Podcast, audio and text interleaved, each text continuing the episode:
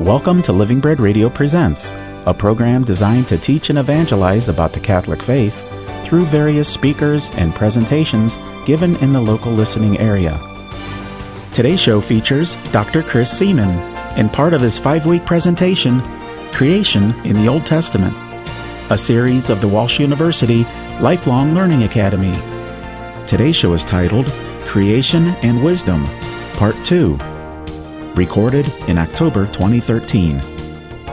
And now, Dr. Chris Seaman.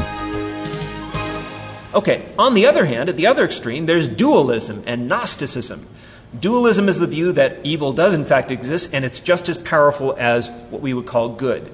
And it is primordial. It's not something that comes into being. It is eternal, just like God, if you have a God, and this system is also eternal. Two principles at war with one another, and neither of them capable of achieving sort of victory over the other. In such a worldview, the only form of liberation, if you will, or the only form of ameliorating the condition is to escape the world. To escape the world. And that's what Gnosticism is. It's a form of dualism that regards matter itself, the material universe, as evil and therefore as something to be escaped from. Well, there is indeed evil in the world, and evil is indeed very profound. Both of these views, therefore, affirm the insufficiency of the world as we have it. But they do so to a degree that it excludes the possibility that there is any real victory over this bad condition, because if the only way we can have victory over it is by avoiding it, we ultimately have to reject the world itself, right? Which is what Gnosticism is. Well, of course, we know from the Bible, from the Old Testament, that all of the authors that we've read speak of the creation as good. And because God is more powerful than the presence of evil in the world, there is a possibility of an amelioration, a bettering of things, without having to reject the world, right? Therefore, the conclusion is not escaping the world as a disembodied spirit in order to harp away on a cloud somewhere, but rather it means recreation. God recreates the world with human participation, right? That's basically the biblical answer to this question. So again, it affirms something to an extreme and denies something else. Finally, deism and materialism. Although they have ancient roots, they have become very popular in the modern world, partly because of the great advances of the natural sciences, which have revealed the amazing interconnectedness of internal principles among the various forces of nature and energy that cause most of what we experience.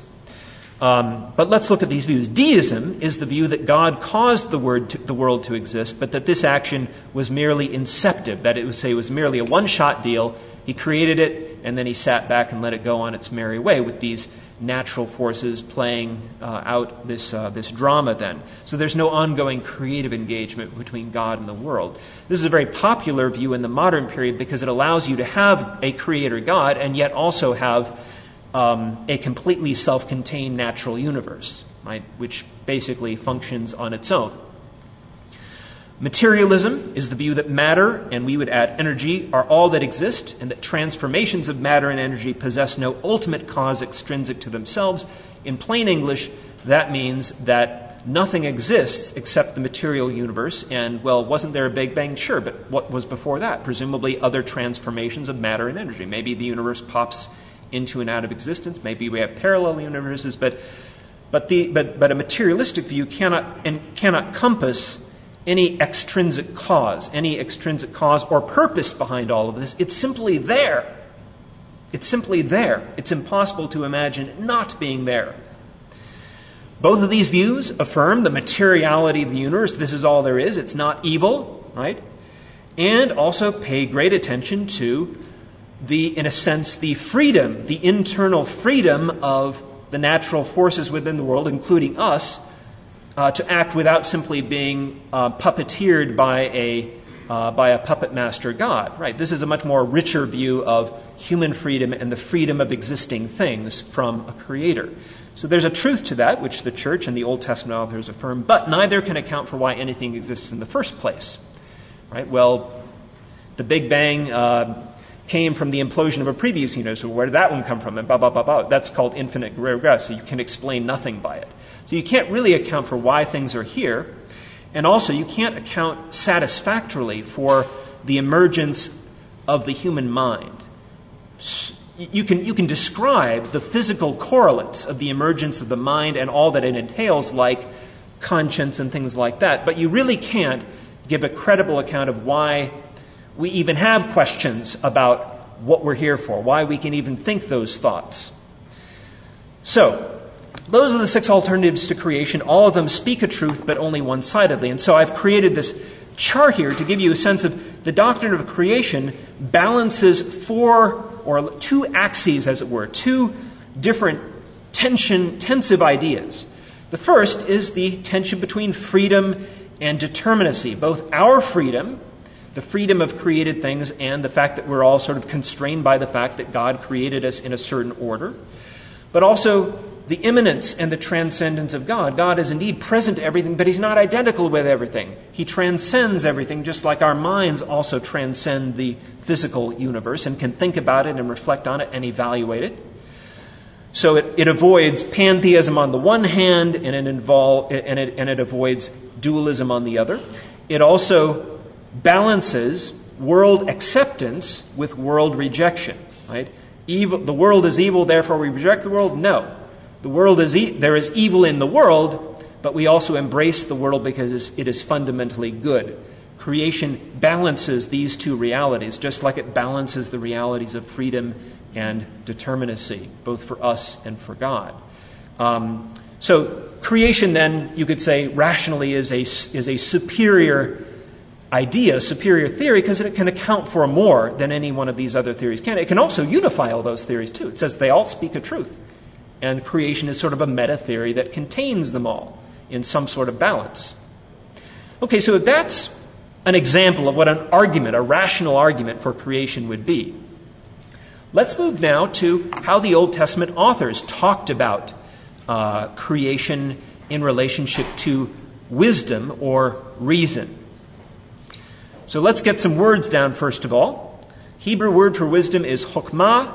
The Greek word for wisdom is sophia. Both of these words are grammatically feminine, and so often in the Old Testament, chokmah or sophia is personified as a woman.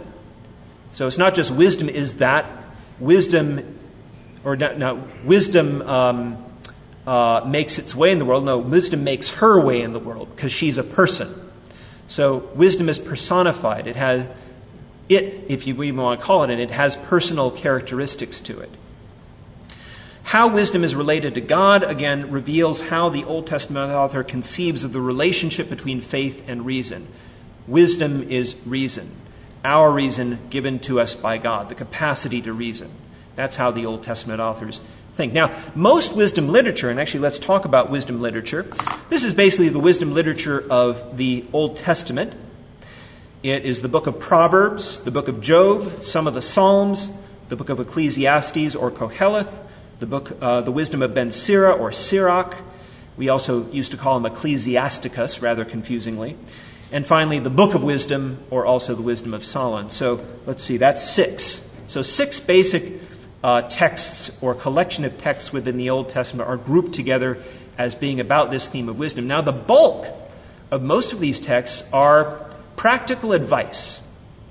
Again, if creation is about the human vocation, what human beings are and what they're called to be, you can express that dramatically in a creation story. You can express that dramatically in the story of the covenants. But what does it mean in practice? Well, you have the laws, of course, in the Torah, but you can also address this question in a more universal way. Right? The laws of the Torah are for Israel. Right?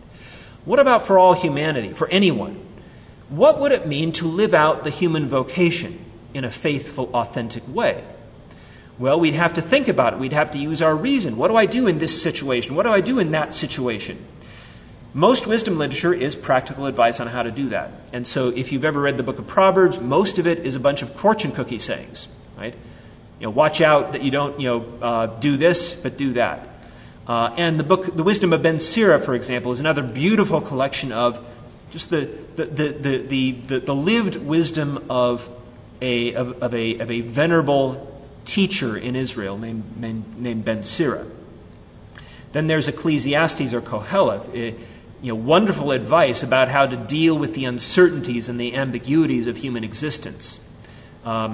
He's sort of a skeptic, right? He's a skeptic who says we can know nothing almost, but except what is good for us to do, which is to live life and to live it well. And he gives some examples of that. The Wisdom Psalms have much to say about that as well. Book of Wisdom, Wisdom of Solomon, has less to say specifically. It's more of a philosophical treatise on wisdom. Anyway, that's what most wisdom literature is about. I'm not going to focus on that, though, tonight. What I want to do is tackle this really interesting question of who Lady Wisdom is and how she relates to creation, because it is in the reflection, the personification of wisdom as a woman, that these authors explore the meaning of creation, the ultimate meaning of creation. So here we are at the most profoundest thinking of the Old Testament on what creation is all about. So I'm going to begin with the book of Proverbs, which is probably the earliest that was written, although this particular section of the book of Proverbs may have been written very late. It may have been as late as the 3rd century B.C., because it reflects an engagement with some ideas from Greek philosophy, which Jews had no contact with until then. But in any case, it begins with the personification. Now, the speaker is a parent speaking to their child, a father or a mother speaking to a son or a daughter. That is the speaker, the narrator. And so, again, by chapter 8, we've had plenty of parental advice about, what to do and what not to do. We do this with our kids all the time. But then the parent says, "Does not wisdom call? Does not understanding," note capital U, "raise her voice? On the heights, beside the way, at the crossroads, she takes her stand.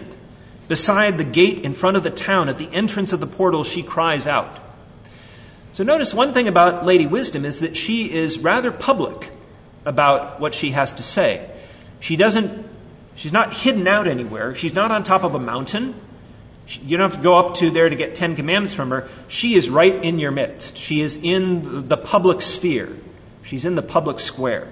What is her message?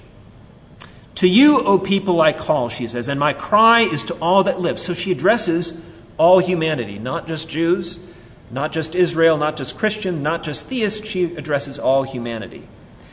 "O simple ones, learn prudence. Acquire intelligence, you who lack it." So we all have intelligence, but we need to develop it, right?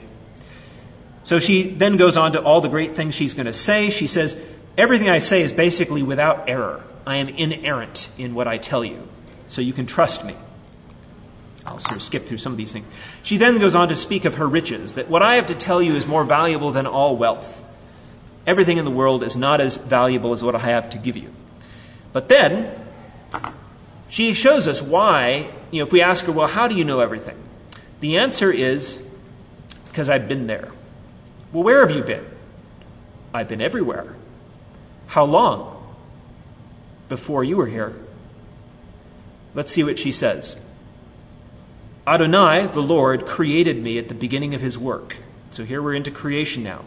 "The first of his acts long ago." At the beginning sounds like Genesis chapter 1, verse 1. Notice the first claim that she's making about herself is Genesis 1:1 is not the beginning. This is like Genesis 0 or something like that. Before anything, before the narrative of creation in the priestly author that we have here, God created me.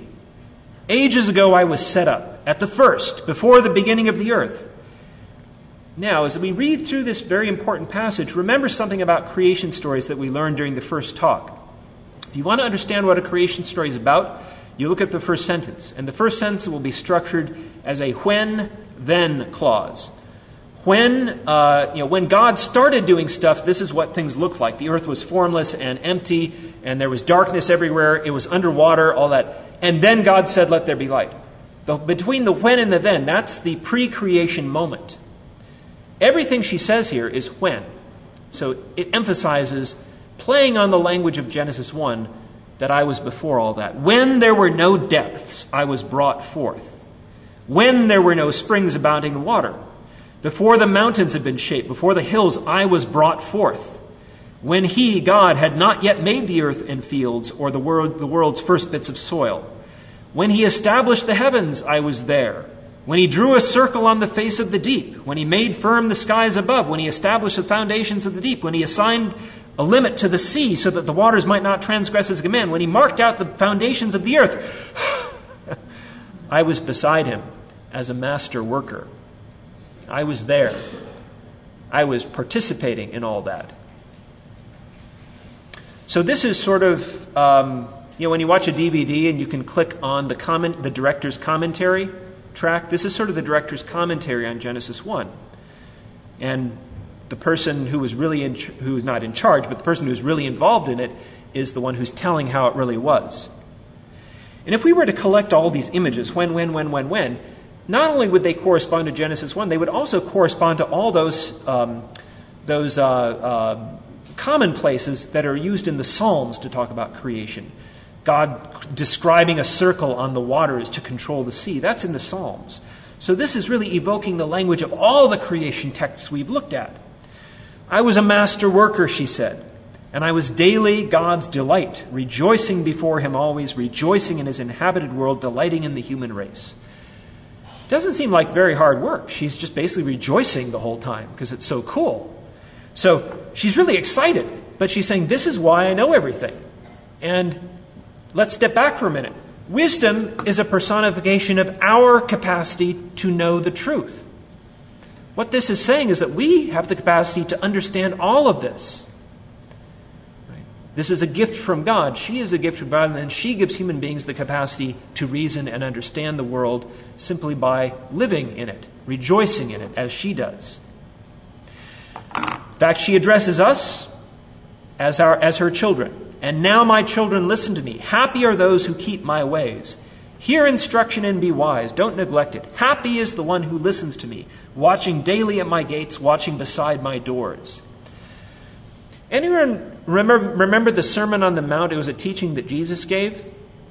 What does the Sermon on the Mount begin with? What's the first words that come out of Jesus' mouth in the Sermon on the Mount? Matthew 5. Blessed are they. And if you know your Greek, it doesn't say eulogetos, blessed. He says makarios, happy. So when Jesus says happy, happy, happy are all these people, he's just talking like Lady Wisdom here. He's giving wisdom to his followers. This is what she gives to people is happiness. Because, she says, whoever finds me finds life and obtains favor from Adonai, the Lord. But those who miss me injure themselves. All who hate me love death. Now that's an interesting perspective on crime and punishment. She doesn't say, those who don't listen to me, I will injure them. Those who hate me, I will kill. We're not in the imagery of kingship, right? Often the Old Testament uses the imagery of kingship. God is the king, and what do kings do? They reward good and punish evil. So often you have God described as punishing evil. And, there are various rationales for why he does that. But ultimately, we have to come down to the realization that since God is love, read 1 John, since God is unbounded love, any punishment we experience is self-inflicted, ultimately. And this is exactly what she's saying. So if you believe that God is not punishing you, but you are really reaping the fruits of your own whatever you've been doing that is damaging to yourself, you're basically taking a wisdom approach to things. Right? And actually, as parents, we try to get our children to understand this too, don't we? Right? Why can't you do that? Well, because you're going to hurt yourself. See, I told you. So her approach is really to say, look, grow up. Become mature human beings. Rejoice in the world that God has created. Understand it as I understand it. Understand it that you have the power to be happy. And when you're not, well, there is in fact evil in the world, but often it's self-inflicted, and you need to understand why that is, and you need to learn how to change your ways to avoid that. So she's very practical, like a parent would be. By the way, did everyone know that Jesus' mother was wisdom too? I'm not talking about Mary here. Jesus speaks of himself and John the Baptist as wisdom's children. And he doesn't mean wisdom as an abstraction. He means Lady Wisdom. So even Jesus uses the language of Lady Wisdom in the Gospels occasionally. Okay. So that's Proverbs. That's the opening volley of wisdom theology. Wisdom is the ability to know how to live a good life is intimately related to knowledge of creation. And what better teacher do we have than Lady Wisdom for that? Let's turn to Jesus ben Sira. Jesus ben Sira was not a priest, he was simply a layman. He was a Jewish teacher who lived in Jerusalem around the 2nd century BC. And his sayings, his wise sayings, were collected by his grandson and translated into Greek later on. And that's how they got into the Christian Bible, the Christian Old Testament. Ben Sira was known in Judaism as well. It was highly regarded, never made it into the canon of the Hebrew Bible, but nevertheless was highly regarded by the ancient rabbis as well, because it's so darn wise, it's so darn great. So if you have a chance, read the book of Ben Sira. But anyway, around chapter 24, which is the midpoint, he stops giving his advice and he starts talking to us about Lady Wisdom. And he begins by setting the stage. He says, wisdom praises herself. You know, wisdom has a lot to praise herself about. She is not modest. She is assertive. She is glorying in her own being because of how awesome God created her to be. Wisdom praises herself, tells of her glory in the midst of her people. By the way, the people here aren't us. We'll see in verse 2 who the people are. In the assembly of the Most High, she opens her mouth. In the presence of his hosts, she tells of her glory. We're talking about the divine throne room here, right? She is one of the divine beings in this scenario, along with the angels and the sons of God and all that. She says, you know, look at how great I am, folks. She praises herself, and God apparently has nothing negative to say about her praise. He encourages her. Then she tells a story about herself. This is why I'm so great. I came forth from the mouth of the Most High, covered the earth like a mist. I dwelt in the highest heavens, and my throne was in a pillar of cloud. Think of these really awesome natural images of grandeur. That's where she is. Alone I compassed the vault of heaven, traversed the depths of the abyss, over waves of the sea, over all the earth, over every people and nation I have held sway. Among all these I sought a resting place, in whose territory should I abide? So, here we have a question of, I have been everywhere. Where shall I rest? Where shall I dwell? Let's see what the answer was. Well, God gives her the answer. The Creator of all things gave me a command, and my Creator chose the place for my tent. Well, where else have we heard about a tent? The tabernacle, right? Well, the only person who dwells in a tent is God. And here, wisdom says, I have a tent. Now, we're not in the situation on the Mount of Transfiguration where Peter says, let's build 3 tents. No. She's talking about the same tent that God lives in. We'll continue on that theme in a moment. God said to me, make your dwelling in Jacob, and in Israel receive your inheritance. So, just as God chose to dwell in the midst of Israel, in the creation narrative, the priestly creation narrative, we have wisdom dwelling in the midst of Jacob by God's command. Are these two events, or are these two different perspectives on the same reality? She continues, before the ages, in the beginning, God created me. For all the ages, I shall not cease to be. In the holy tent, I ministered before God, and so I was established in Zion. The tabernacle built at Mount Sinai is moved to Mount Zion and becomes the place of the temple. That is where she ministers. She is a priestess. She is the high priestess of Israel. And she ministers to God, mediating between Israel and God. So she is located, she's universal, but she's located in Israel. She's located on Mount Zion. Thus in the beloved city, God gave me a resting place. In Jerusalem was my domain. I took root in an honored people, in the portion of the Lord, his heritage. Now, Ben Sira goes on to describe the greatness of Lady Wisdom. A few verses later, he drops the next bomb. All this, says Ben Sira, all this about Lady Wisdom is nothing less than the book of the covenant of the Most High God, the Torah that Moses commanded us as an inheritance for the congregations of Jacob. So Lady Wisdom is nothing less than the Torah. Now here, remember I talked about wisdom literature assumes that you can discern the world, you can discern yourself without special revelation. Ben Sira is now saying, yes, that's true, but the content of what wisdom is, the content of Lady Wisdom, what she teaches is nothing different than what Moses taught us in the Torah. That is to say, the ethical content, not the rituals necessarily, not the specific commands for Israel, but the ethical meaning of those commandments. The consequences of that covenant are the same consequences that are for all humanity if they are wise, if they follow Lady Wisdom. So this is nothing less than the Book of the Covenant. So Ben Sira, this is his way of saying faith and reason are compatible. Revelation and reason are more or less saying the same thing. But then he continues, it, namely the Torah, which is also Lady Wisdom, overflows like a river, like the river Pishon. The Torah overflows with wisdom, like the Tigris River at the time of the first fruits. The Torah runs over like the river Euphrates with understanding, and like the river Jordan at harvest time. The Torah pours forth instruction like the Nile, like the Gihon at the time of vintage. Why did I highlight four of those river names? Where was the Garden of Eden? It was at the center of the world, but in the Garden of Eden, a river flowed forth from it and divided into four river courses, and those are the four river courses. So what is Ben Sira saying about the Torah, which is also Lady Wisdom? It and she are the Garden of Eden. They are the wellspring from which the world is watered with wisdom. You know, the Torah pours forth instruction, so does Lady Wisdom.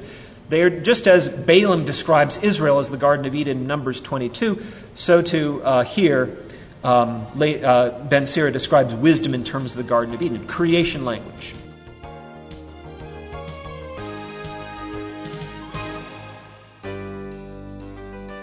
Due to time constraints, today's talk will continue next week at this same time. For more information about the Walsh University Lifelong Learning Academy, log on to walsh.edu. We hope that you've enjoyed this production of Living Bread Radio Presents. For an audio archive of this program, go to livingbreadradio.com and click on the programming menu. This has been a production of Living Bread Radio in Canton, Ohio. Join us again next week at the same time for more Living Bread Radio Presents.